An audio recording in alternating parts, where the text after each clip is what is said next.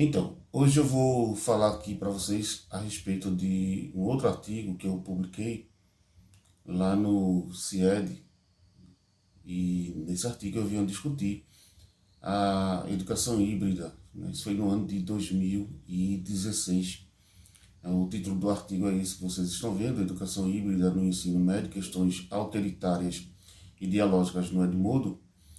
E nesse artigo eu discuto como um, software educacional pode servir como apoio para as aulas é, presencial. As aulas que acontecem de maneira presencial. É claro que para fazer essa pesquisa eu tive que recortar né, um corpus de, de análise. E esse corpus que eu utilizo aqui é constituído por discursos é, recortados que estão alocados dentro de um mesmo espaço de interlocução. No caso, a questão é a rede educacional Edmodo, né, que é algo semelhante ao Google Sala de Aula, né, o Classroom.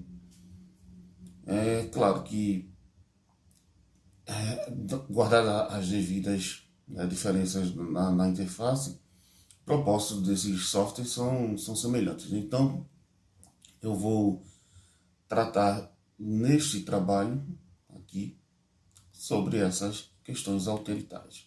É, o que é que eu estou chamando de questões autoritárias?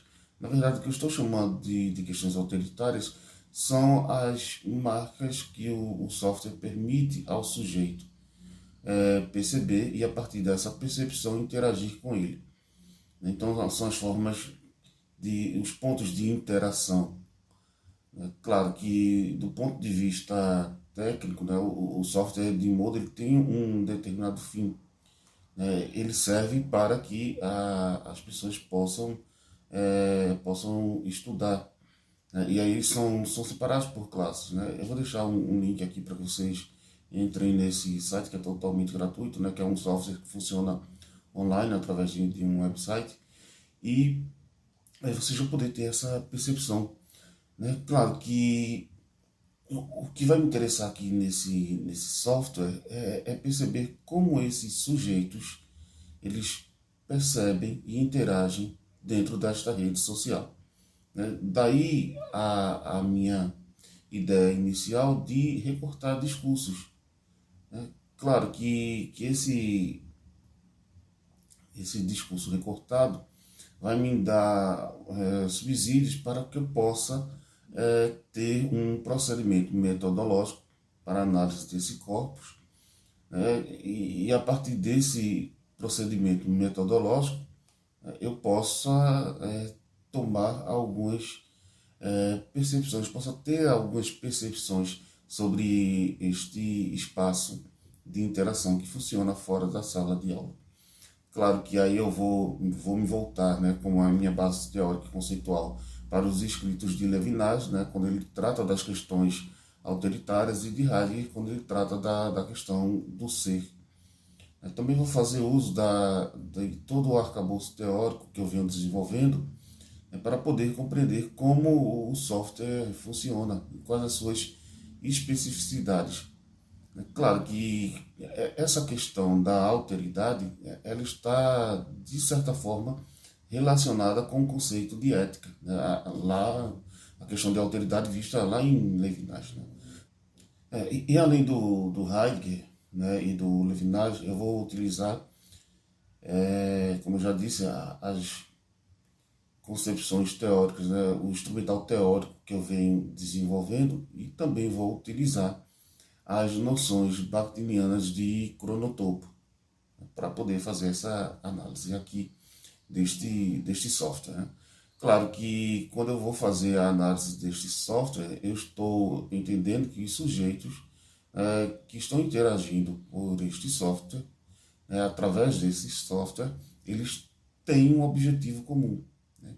que é compreender e aprender em outro espaço, fora da sala de aula.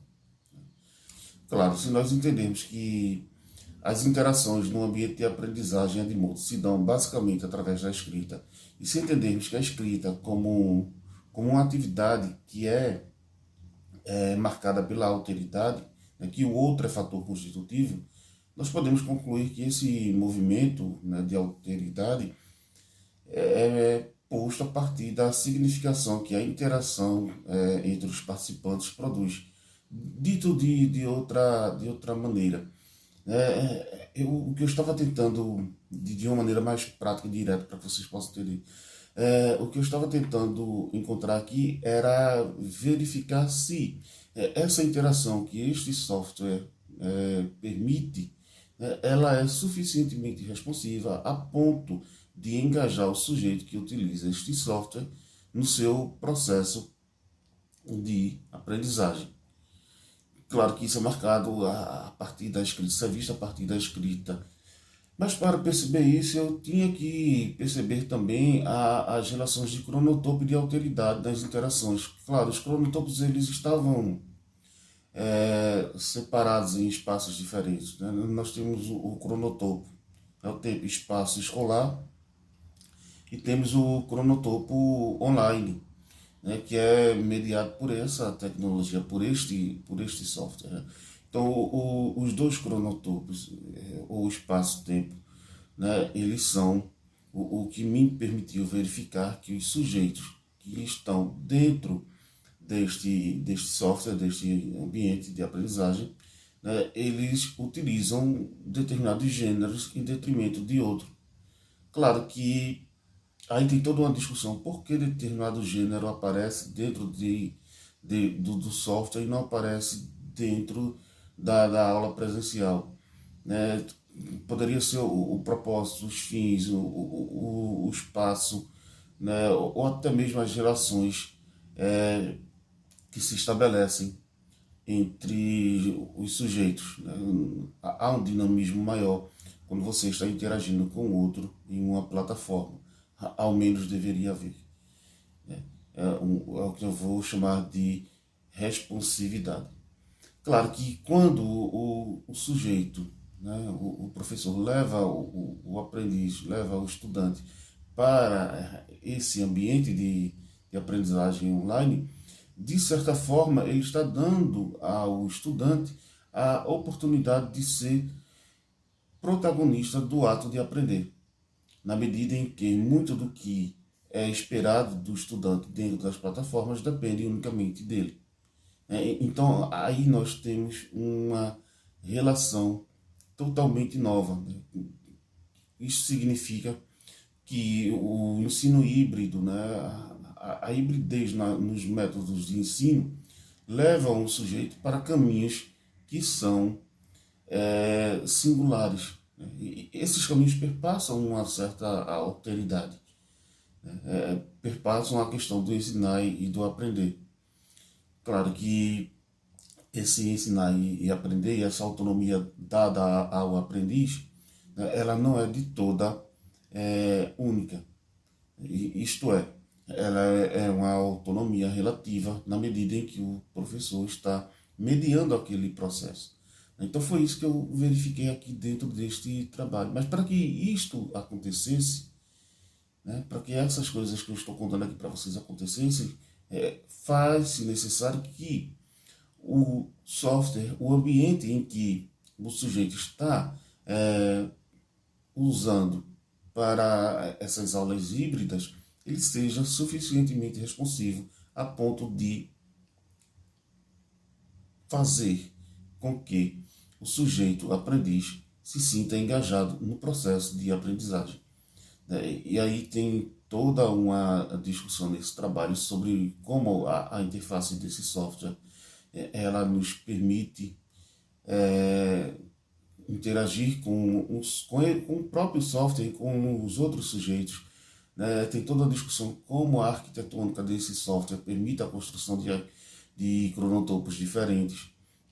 E aí eu acredito que nesses novos tempos em que o ensino híbrido está é, tão em voga, né, tão necessário, né, teorizar sobre isto, sobre esses ambientes em que o ensino híbrido é processado, né, é, é, de fundamental importância para que nós possamos compreender como é, um determinado software pode colaborar para determinados fins educacionais.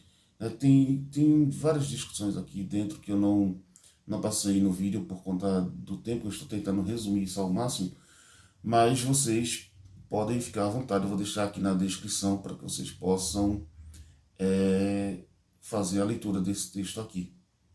Ok, pessoal? Então é isso e até uma próxima oportunidade.